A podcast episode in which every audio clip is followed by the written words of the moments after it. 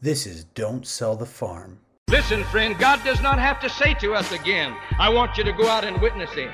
1900 years ago, Jesus said to us, Go ye out into all the world and preach the gospel unto every creature. He does not have to say one more word. Those are our marching orders. We need no sign from heaven. We need no urging of the Spirit. We have a command that has never been rescinded. Every believer is commanded to go and witness for Jesus Christ. Those orders have never been rescinded. The urgency of the hour is into all the world, and we do not have forever to preach this gospel, but time is running out.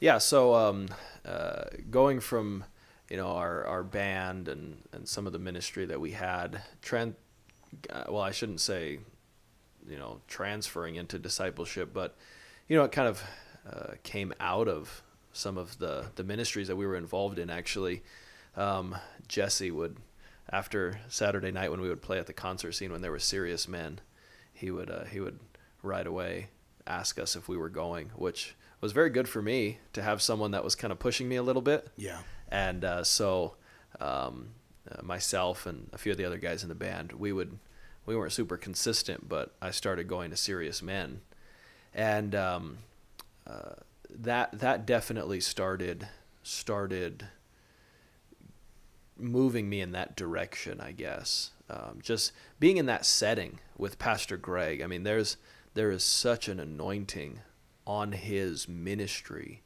that moves men towards discipleship and vision. Yeah. And um, so that definitely started started uh, working in my life. That God began to move on me again uh, that way. And then, of course, you know, you always have decisions that you have to make of if you're going to actually uh, gear your life towards uh, calling. You know, it's it's an issue of surrender, and then it's an issue of of, of preparation and pursuit of of calling. Um, and so, yeah, all those things, you know, in a series of events, I guess you would say, or a series of decisions, begin to to take place in my life. Let me ask you about some of the preparation because you mentioned that. What is what do you mean by that? Can you extrapolate on some of the things that prepare you for pastoral ministry that you had a, had the opportunity to take advantage of while you're here? Sure. Yeah. So um, I think in some ways I had a bit of an advantage because growing up as a pastor's kid, I knew some of the specifics of what you deal with while you're out, and uh, so so I think in some ways that helped me because I knew certain areas of my life that really needed to be developed. Yeah. And one of the things, you know, that I, I really believe about discipleship is if you're serious about being called to preach, then you have to understand discipleship is not it's not just your pastor's job. He obviously has a calling to disciple men, but in many ways uh, discipleship is reactive. You react to what God is doing in a man um, as a pastor that's trying to disciple men. Right. You react to that, and then you try to help them to get to where God wants them. So, thinking of it from the disciple standpoint, every disciple, if you're serious, should be thinking about what are the skills that are necessary for effective ministry and what are you know the character issues that I'm lacking in that are going to hurt me later on and then beginning to work on those things. So if we're talking, you know, practical things in my own life, I mean, um, you know, I mean, evangelism is huge. It, it yeah. sounds so basic, but I mean, it was one of the things I quickly, when I thought, if I'm going to seriously do this, I know what pioneering is. Pioneer, you know, you, you're not going to pioneer a church if you show up and put a sign up. Right. Right. And it's like, I hope people will show up. You know, pioneering is soul winning. Like, yeah. I mean, maybe my numbers are off, but the way I tell my guys is it's like, let's let's say 90% of pioneering is just can you get people saved?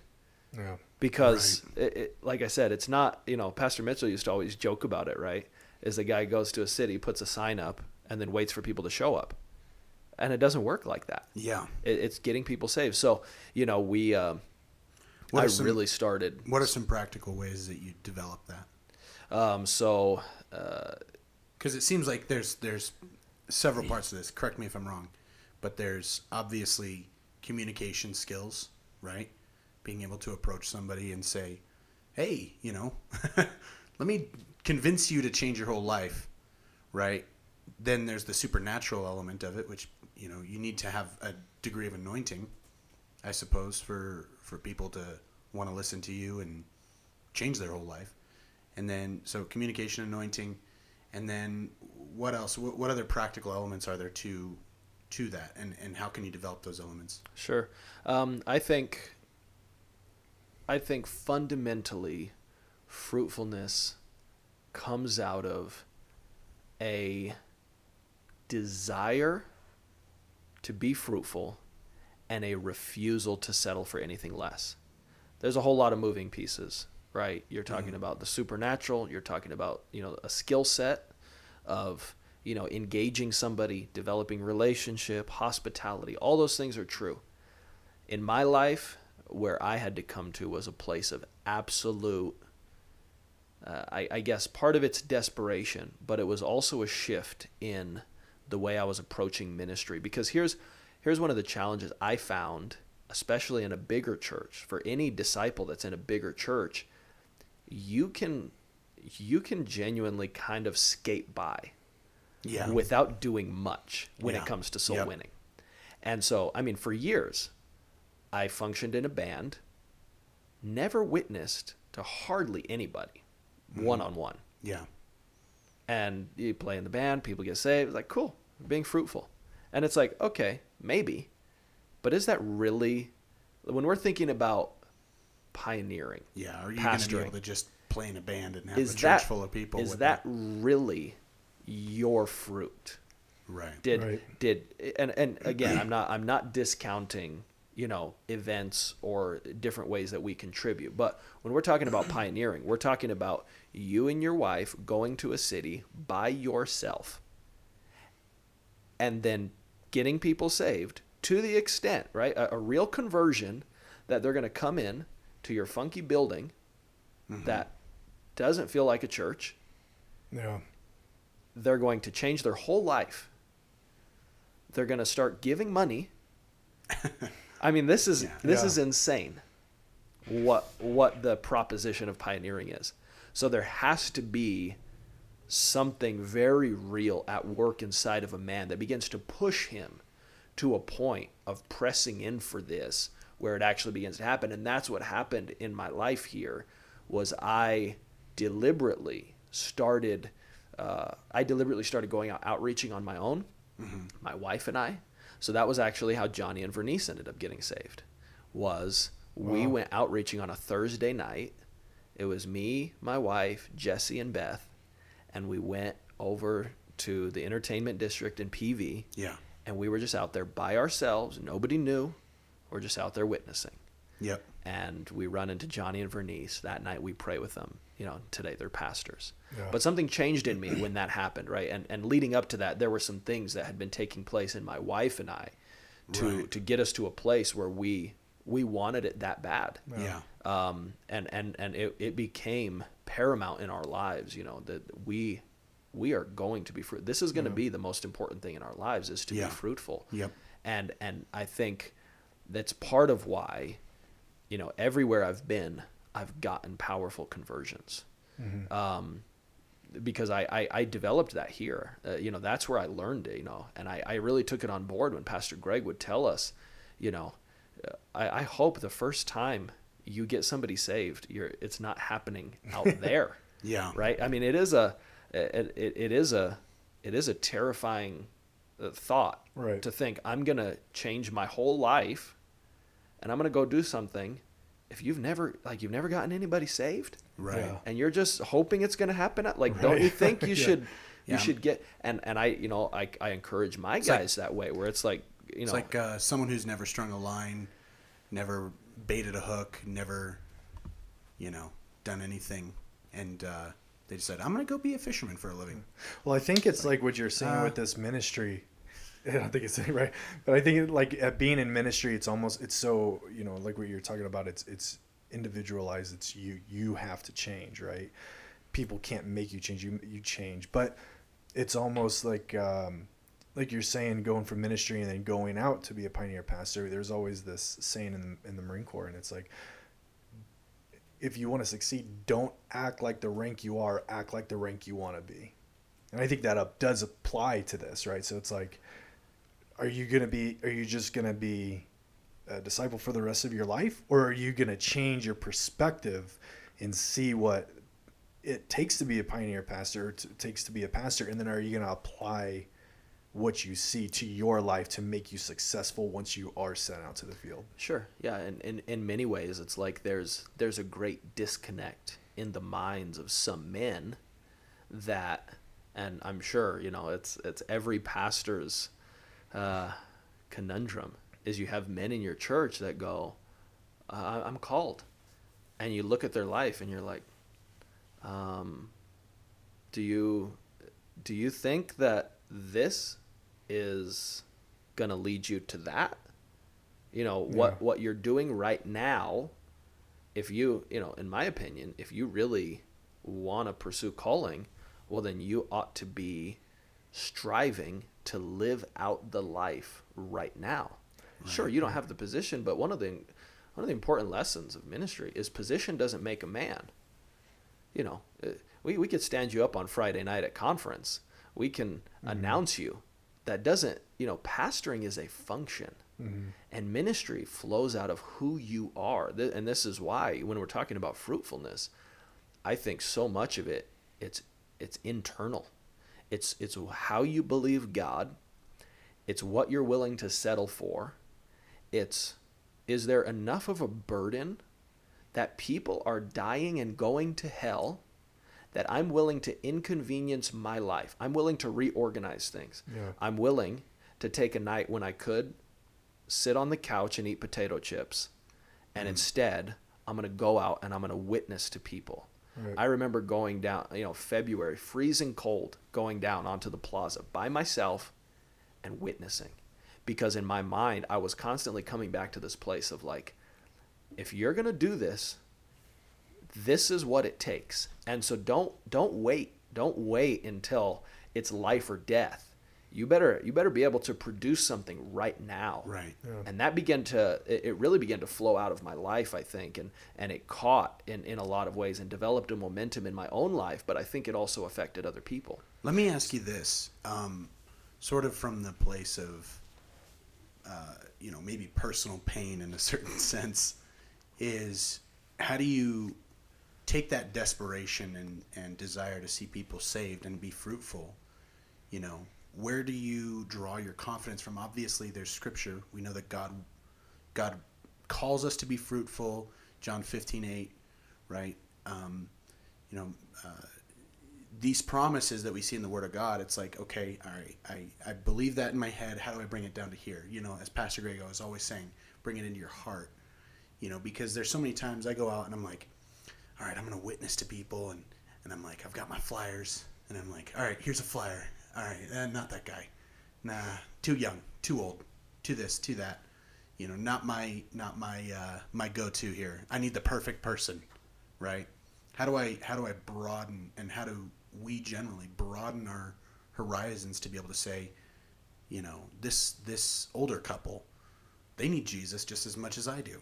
This, this young guy, you know, who looks like he's got it all figured out, right? He needs Jesus too. How do you, how do you take that confidence, right? Um, uh, I'll kind of mention something Pastor uh, Payne said recently when he was here in town uh, in Serious Men. He said that people's consciences are on your side. Where do you? Okay, so as a as a guy who's like, I want to go out and witness. How do you avoid falling into the trap of, well, I came out here and I handed out 300 flyers to an event that probably, you know, most people won't show up to because they have no real reason to in a certain sense. I would so much rather ditch the flyers and just witness to people, but I have such a hard time with approaching. Can you speak to that? And I don't think I'm the only one. I Sure. think that that's normal. Yeah, I mean, I guess obviously there's there's different reasons why people may uh, tend towards that. And so, I mean, I guess one response is, you know, why? What is it that's holding me back? And then begin to deal with that internally. Now, you know, without it being a, a, a universal answer for the things that each person struggles with, I think I think the answer always comes back to who God is ultimately. Right. And and it's this issue of, of faith and and faith is I think faith is a lot more profound than we understand. And I've I've learned this in my ministry is there's like faith faith is a dynamic thing. Yeah. and it's it's it's more than just i mean for years we heard pastor mitchell say it's more than mental assent. I remember for years listening to him say that and being like what is what is he talking about? I don't understand this at all. And and and through certain situations that i've had to deal with beginning to understand a little more about faith and what it really is. And when we apply it to evangelism it's like, okay, first of all, who is God? Ultimately, I think you're going to have to settle in your heart how much God wants people to be saved. Mm-hmm. Right. I believe this fundamentally about God. He is incredibly motivated by redemption, probably to a point that we don't really understand. When you think about some of the scriptures that describe God's nature towards a sinner, it's very hard for us to comprehend. Well, yeah. I mean, you got to think about it. Like literally, he's so motivated that he would die on a cross. This is the, brutal ultimate picture of redemption. Yeah. Is is Christ hanging from the cross. Right. And even that I think can become very cliche for us in our mind. Right. Jesus dying on the cross. If you if you walk it through and you try to get your head around it, it is possibly the most baffling mystery of all of creation. Yeah. People need to be saved because they're in serious trouble. They're in serious trouble because of sin. Sin is willful disobedience and rebellion against the creator of the universe and mankind. And this very creator wants to help rescue people from the trouble that their sin and rebellion towards him got them in Yeah. to the extent that he will put himself in peril, that he will suffer on their behalf. I mean, this level of burden, Yeah. I mean, on our best days, let's be honest, our burden is not even close. Yeah. Yeah. And and the problem is sometimes it's like the way we approach fruitfulness is like, God, please save these people. Like we're trying to twist God's arm. Does God's arm really have to be twisted to save sinners? Yeah. No. And so part of what faith is is it's this this laying hold of God's nature. yeah. God, you want these people to be saved. And and choosing to believe that to a point that goes beyond my own fears, my insecurities, all the reasons why this shouldn't work on my side and on their side, right? You're mm-hmm. talking about Yeah. oh, it's this older couple. Oh, they're too young, they're too old, they have too much money, they don't have enough money. They're Yeah. this is their culture, this is their religion. God's redemptive nature, if you really believe that God wants so desperately to save people, I think in many ways it sets you free from a lot of that. Yeah. Because mm-hmm. then it comes back to like, look at some of the examples that God has used. I mean, God used Jonah, a backslidden prophet Yeah. who fought him every step of the way, disobeyed. There's no reason when we consider justice and righteousness that God should help this guy in any way. Right. And he goes to Nineveh, and the whole city repents. Yeah. This is the level to which God wants people to be saved.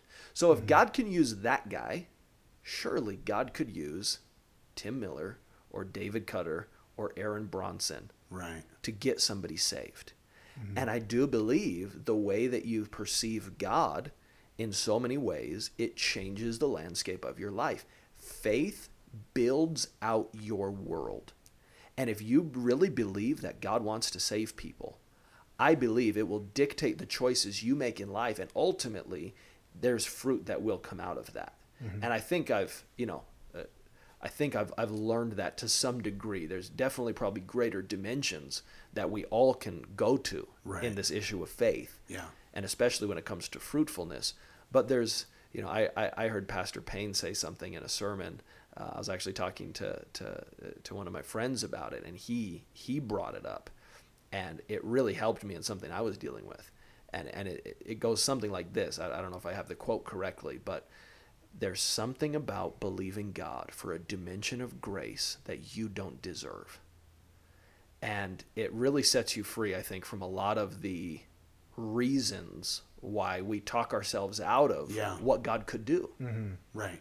Well, that and I think it's it's like uh, I don't think we fully comprehend too sometimes, like how many numbers, how many people's numbers God's ha- God has. You know, it's like um, whenever I was uh, not saved in the Marine Corps, I got I gotten home from work, pulled up, got off my motorcycle, was walking into my house, and some guy from the Oceanside Potter's house gives me a flyer and I'm like and I told him where he could go, you know. I was like I'm not going to be a part of this.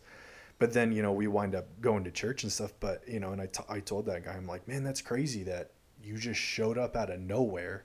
He gave me a flyer. Like I grew up in the Prescott church." He's like, "Oh my gosh, no way."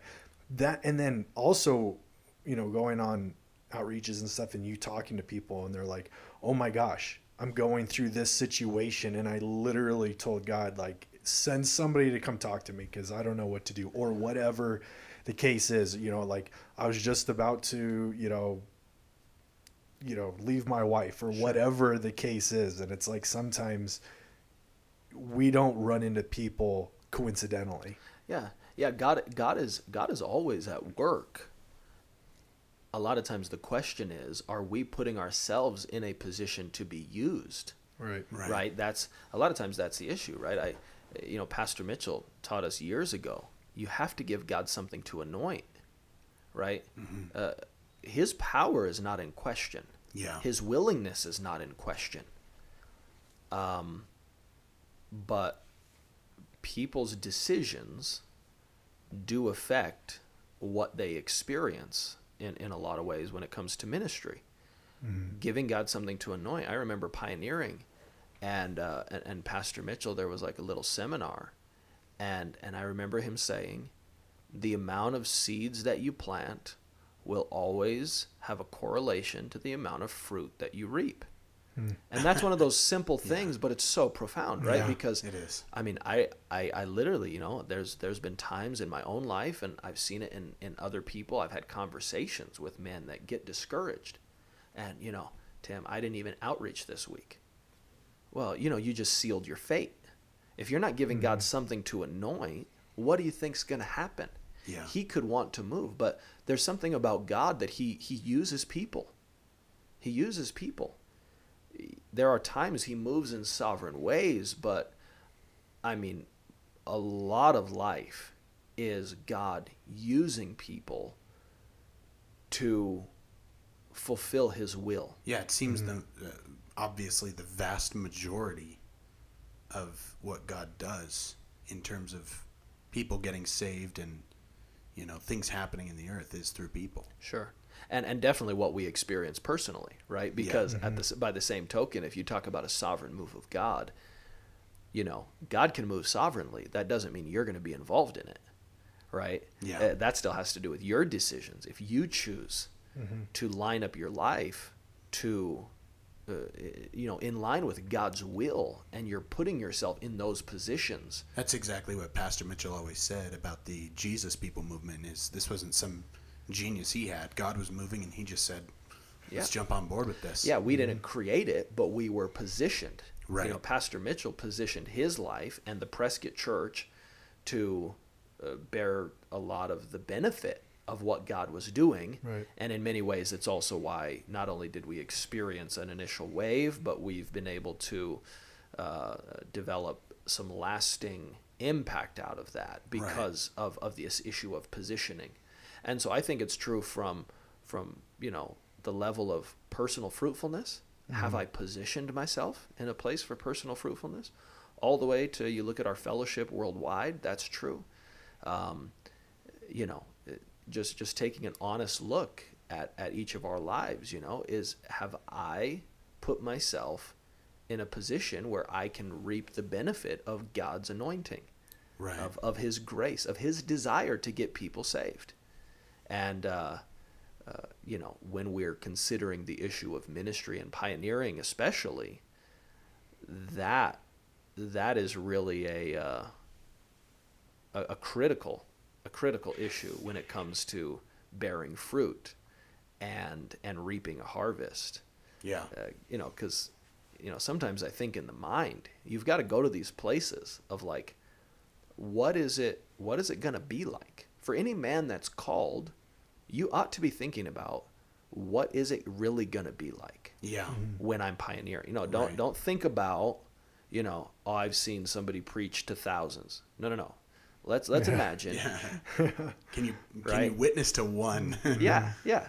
You know, Tim Miller, 22 years old, with his 20 year old wife, pulling into a city that I've never seen.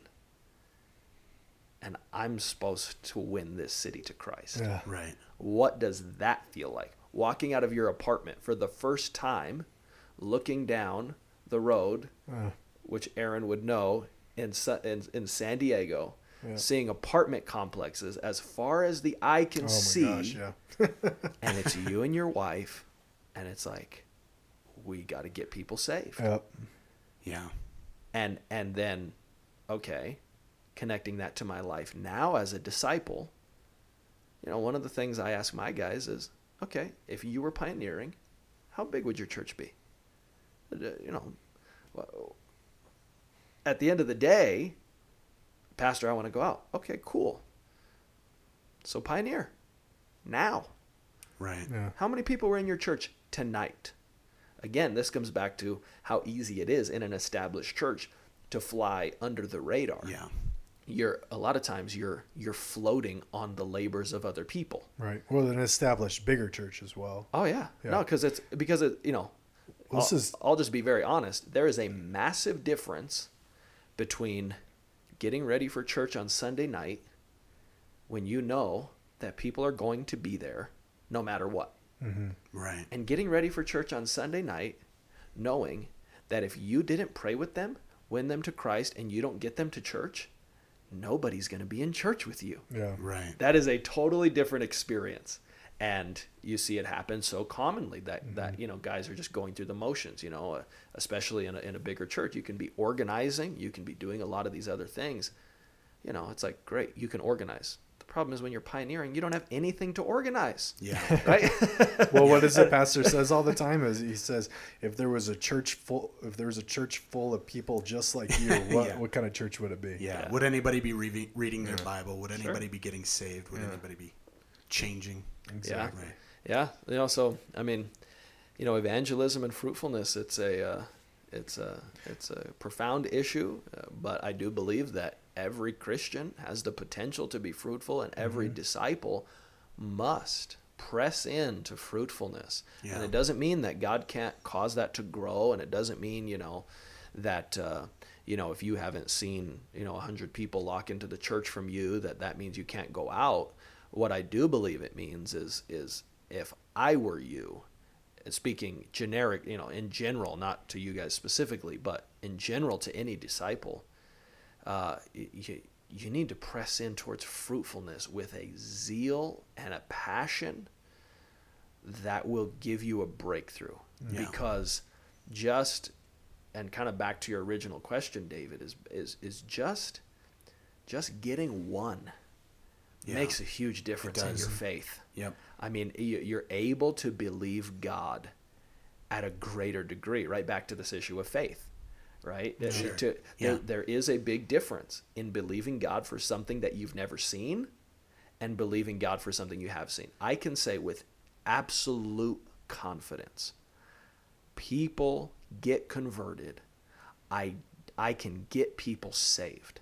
I can say that with absolute unwavering Yeah. confidence because I tapped into that years ago Mm-hmm. and ever since then everywhere I've been I've gotten conversions. Yeah. So I can say it with 100% confidence. It's me- not a question mark in my mind. Right. I know God does that. Let me ask you this: How do you balance like taking the the desire to get people saved and work with converts with I don't want to be imbalanced and and enable people who aren't getting any revelation. Yeah, I think I think as you press in towards fruitfulness and involve yourself with people. This is why involvement is so important because a lot of these things you only learn it as you do it. Yeah. You know, uh, I, I I always shy away from the experts that have never done it. Right. Yeah. this is this is the amazing thing. You have you have quote unquote disciples that you know they are the masters of fruitfulness, and yet they have nobody that's gotten saved. Right. Or they know how to preach. You know, they go to conference and they can criticize sermons, but you've never preached. Right. So how how Or- would how would you know? or they've done it. They've just done it very badly. Like the guy that's been married ten times is trying to give you marriage advice. hey man, I've been married Yeah, ten yeah, times. I can tell you exactly that's a, what that's, a whole no, that's a whole nother road to walk down.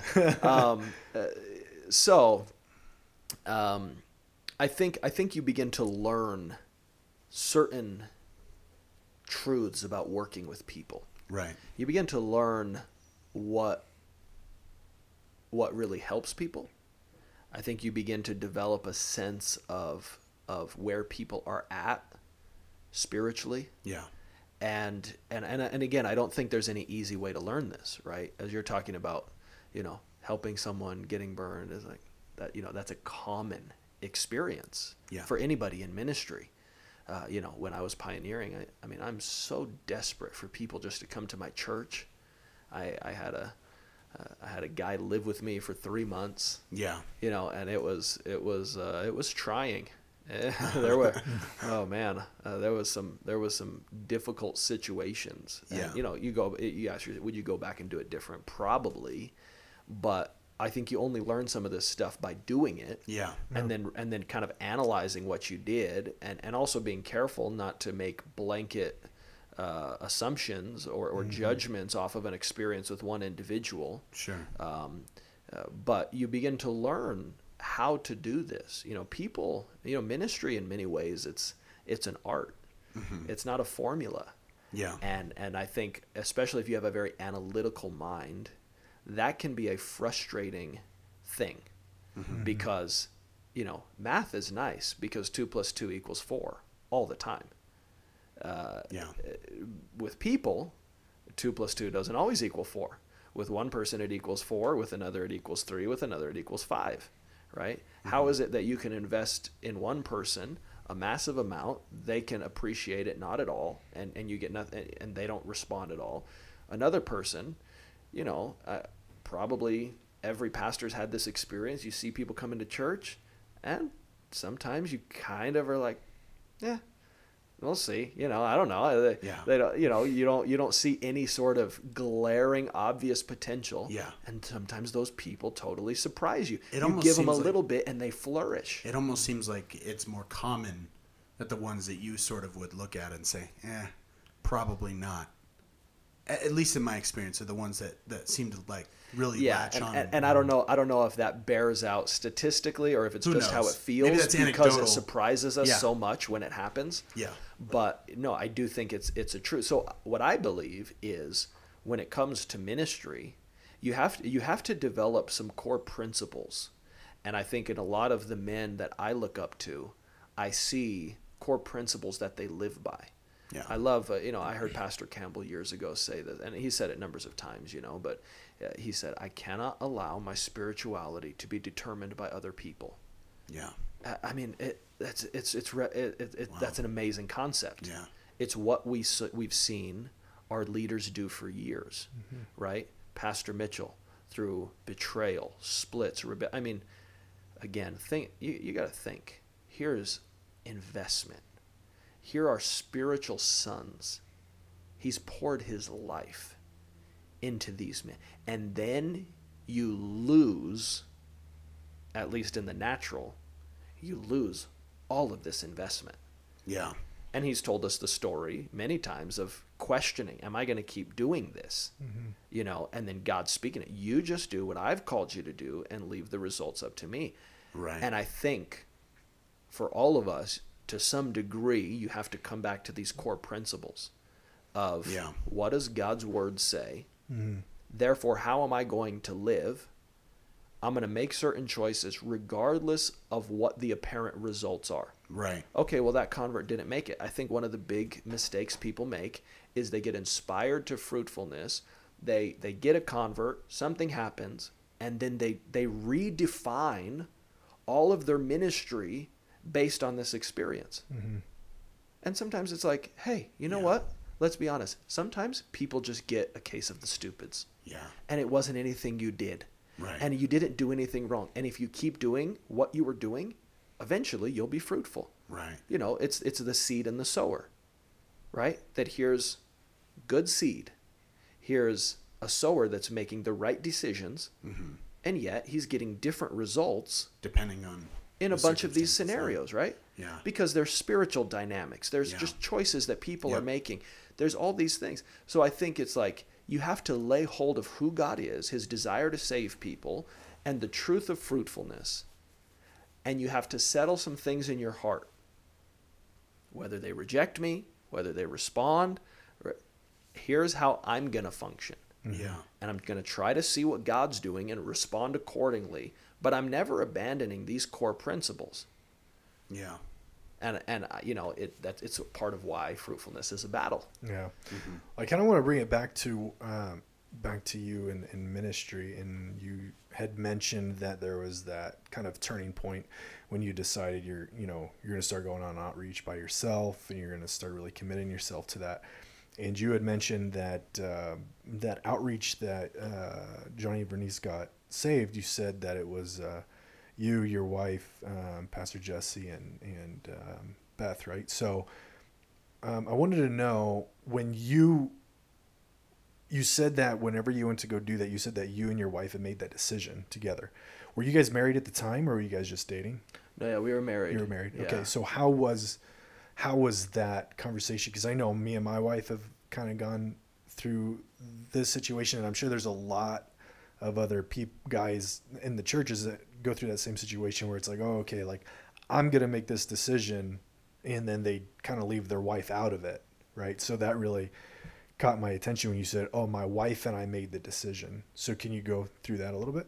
Sure. Yeah. I mean, one of the one of the things you know that I can definitely say that I I did right was picking a wife.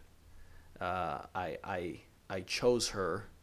Um, well, that kind of sounds like it was like an arranged. You know, I I I chose her. No, And plus, you said I- you did something right. You chose a wife. I was like, in, in, instead of a husband, or No, I mean, no, that's I mean, in, no. in, I should say in who I chose, right? In Right, who I right. decided to to pursue. right. Um, my my wife genuinely got converted, and she has a real relationship with God. And before I ever started dating her, it was something that I noted about her. You know, mm-hmm. I remember being back in this prayer room before church, praying on a Wednesday night, and my wife now walking by. She was still in her scrubs from work, and she was coming to pray before church. Yeah. And there was something about that, right? It's like, yeah, that's there's some quality there. Right.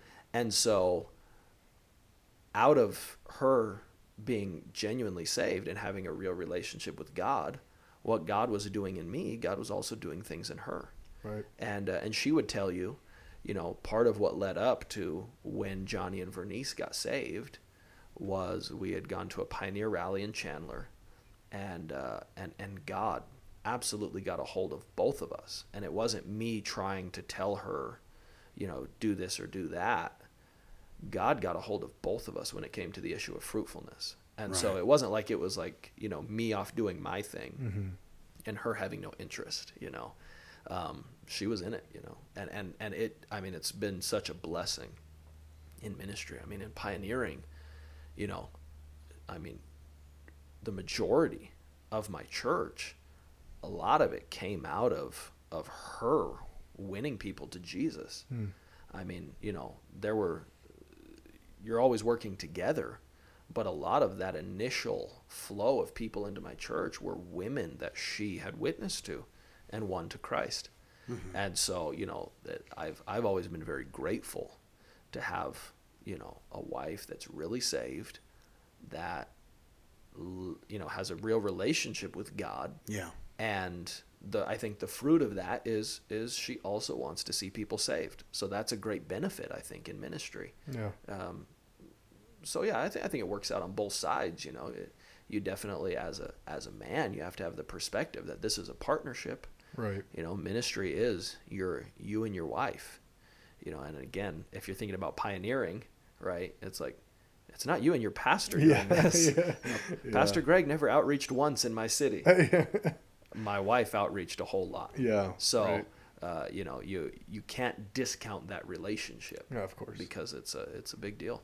So then going from that, what was the um, after that kind of uh, shift, mindset shift, um, going into um, you being called to preach, and then and then let's go into um, you going um, on staff, and then and then where you were sent where you were sent out, and then up and kind of to where you're at now. Yeah. So you know, I, I I surrendered to the call. There were choices I had to make. You know, about education, about uh, my job. You know, things things that were just practically. Uh, some of it was just issues for me, and it's not universal. There were decisions I had to make. You know, one thing for me was I always I, I, I wanted to have a plan B in case ministry didn't work out. Right. And uh, so I was I was going to college, and I remember God speaking to me. And this isn't true for everybody, but it was true for me. God spoke to me, and He told me, uh, "I want all of your eggs in one basket." And I look back now, and I know that I would have approached ministry differently if I had a plan B. Right. I like to talk to my brother-in-law Angel about this because we have similar uh, situations where it's like, you know, in some ways we kind of feel like the disciples when Jesus says, "Are you going to leave also?" And it's like, "Lord, where else would I go? Yeah. I have nothing but this." Right. I also think it's part of the beauty of what our fellowship has done in getting people involved in ministry early on. Right. You build your life into it.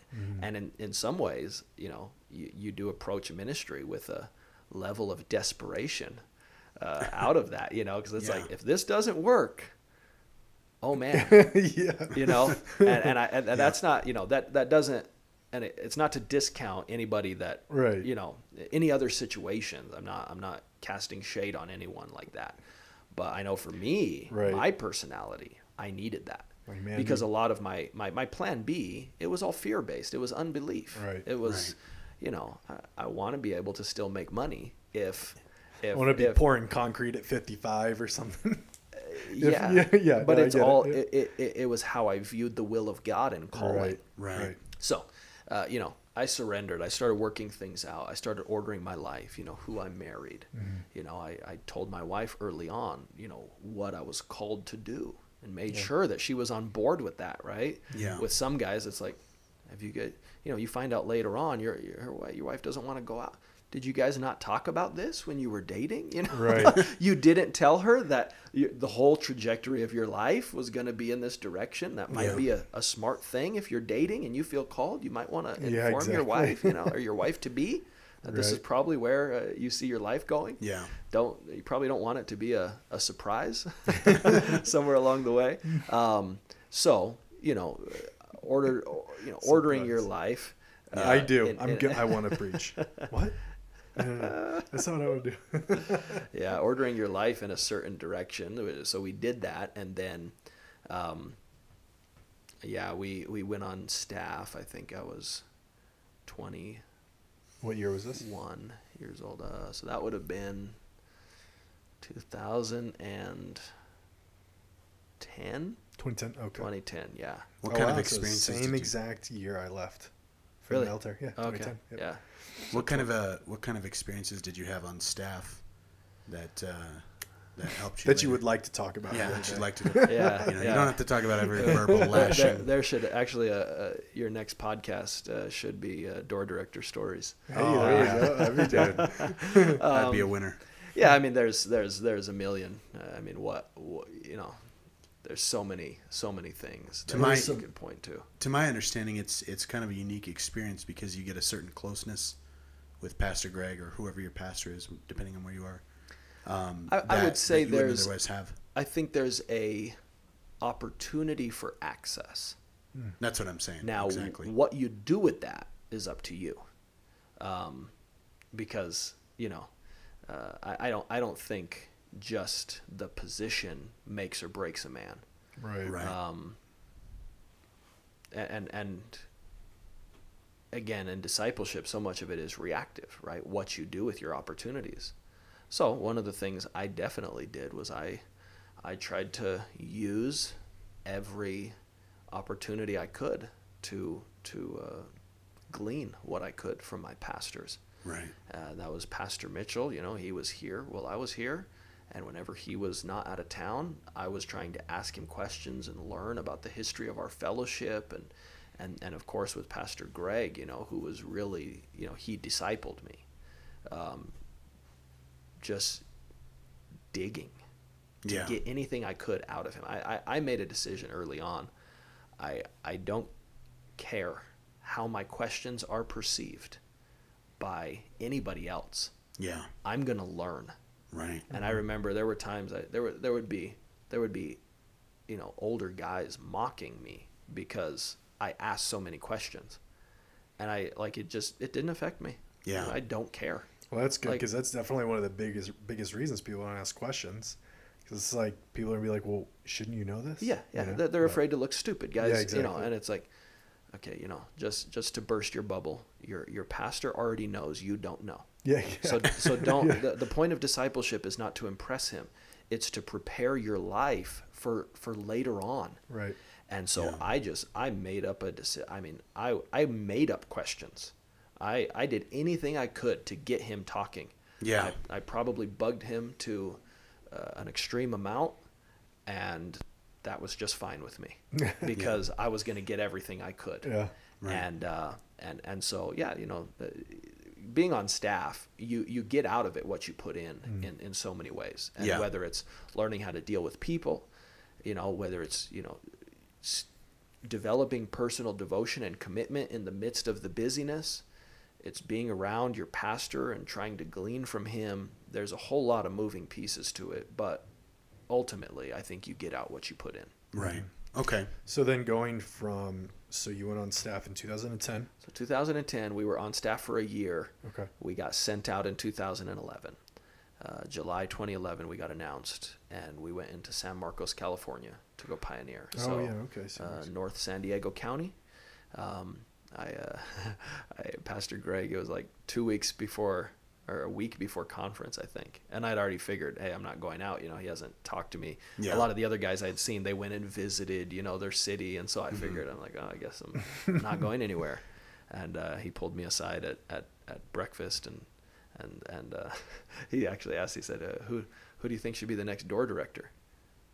I said, "I don't care. Does that mean I'm getting sent out?" You know, you know, my selfish worldview. I could care less who which one of my brothers was going on staff. All I all, I'm like, what does that mean? I'm getting sent out? You know? And he said, "Of course you're getting sent out." And so then uh, then he said, "Do you have any idea where you want to go?" I I genuinely didn't have any clear direction from God. Yeah. I uh, I had some ideas, you know. Um, I was looking for I was looking for a place with uh, Hispanic people and military. There you go. And, uh, San Marcos, Uh, man. Yeah, yeah. M&Ms. I, I, did, I, I didn't know about it. I actually was thinking uh, Omaha, Nebraska. There's an Air Force Oh, base. yeah. Well, that's not And, really. uh, I mean, And, and it, I won't say. it. There's a lot of people listening. That that's that's Aaron's opinion. We are not Yeah, responsible exactly. for Aaron's opinion. It in no way reflects. I'm our just kidding. You guys are part of the armed forces. or and I appreciate podcast. you. um, yeah, so I, I, I didn't have any direct. I just threw it out there. Yeah. And Pastor Greg said, "Yeah, I don't think Pastor Mitchell's gonna like that." And uh, uh, yeah, I was it was too isolated. You know, it was way out there. Yeah. And so uh, Pastor Greg had said, uh, "Let me let me think," and then he got back to me. He said, "I think I, I, I remember Joe Rice talking about Oh yeah. a city that needs a church in Southern California. Call Joe and see what he says. So I called Pastor Rice, and he he mentioned San Marcos, Yep. And so that's how I ended up going to San Marcos. So Okay. the first time I ever saw it was driving in with my uh, with my moving truck. Wow. And, It's a nice uh, area. It's, it's beautiful, great, man. yeah. It's beautiful. So then you know Pastor Moynihan. Oh, very Yeah, well. I mean, he's Pastor great. Moynihan was such a blessing to us while we were there, and the Oceanside congregation. And uh, I'm very excited now, even though we aren't in San Marcos anymore, that Pastor Moynihan has kept uh, Yeah, people pressing that city. Yeah. And uh, they just put another guy in there this last Awesome. conference. So Yeah, I, made, I made I made a point to uh, pull him aside. 'Cause Did I, you? I remember when he got saved. Okay. Uh, he got I, if, if I and I think his name's Matt. Matt. Yep, if I Matt got the story wrong, Stowe, yeah. then forgive me. But uh, I think he got saved while I was there, or maybe shortly before I came to San Marcos. And I remember seeing him as a as a disciple in the church. And so I, I, I made a point to just go Cool. and encourage him and say thank you, you know, because you really do leave your heart somewhere Yeah. in Yeah. some ways when you when you labor somewhere. You know, it's Yeah. like you go there to pioneer, you think you're going to be there forever, Right. And uh, and you you it's your blood, sweat, and tears Yeah. uh, that you you leave in that place and, and you learn so many lessons and so Yeah, no, he's uh, Matt's Matt's great. Matt's actually one of my my best friends. We talk just about every Oh, single great. day. Yeah. Is- is he already over there? Yeah. Yeah, Oh, yeah. They just moved in. So he sent me a picture of his apartment. He said, "Hey, look at our new church. Take me a picture of this apartment." I was like, "That's great." It's Oh, actually funny because during this last conference, I usually Tony and I will usually sit with the Oceanside Church just because I have so many friends from over there. Sure. And I remember the one of the mornings, um, Pastor Moynihan um, was uh, Matt was st- sitting right next to me, and Pastor Moynihan goes, "Hey Matt, you want to have uh, breakfast tomorrow morning? Like, you know, super early?" And I was just sitting there, and I was like, "Cool, sick invite," you know. But then as soon as he got uh, announced, I was I told Pastor Moynihan, I was like, "I knew it." There it I knew it as soon as you asked him to go have breakfast with you. I was like, I knew you were gonna send him out. I was like, Yeah. and he just laughed. But no, it's good. It's good that he's over there. He's really Yeah. excited to be there. Oh man, he's the, a the Oceanside Marine. Church is such a blessing. They, I mean, they outreach for us so many times. They helped, and, and Pastor Moynihan was always willing to help. And uh, He's so a go-getter, man. Oh yeah, they're they've they've got it, and uh, you know, just uh, even developing relationships with them through all Yeah. of that, you know, is something pretty cool. Well, that too, and kind of what you're going going back to what you were talking about. It's like you pour your heart and soul into somebody or a couple or a family, and then they don't make it. It's not the same, but in Oceanside, it's like you do that with families and couples that are in the military, and then they wind up getting the PCSing or you know moving to a different duty station. And you're just like, man, but it's cool because like you, you just never lose heart. It's always like, all right, cool. We lost, you know, we lost one family to another church because they PCS. So uh, we're gonna go on the basing, get another Marine family saved and bring them in here and replace them.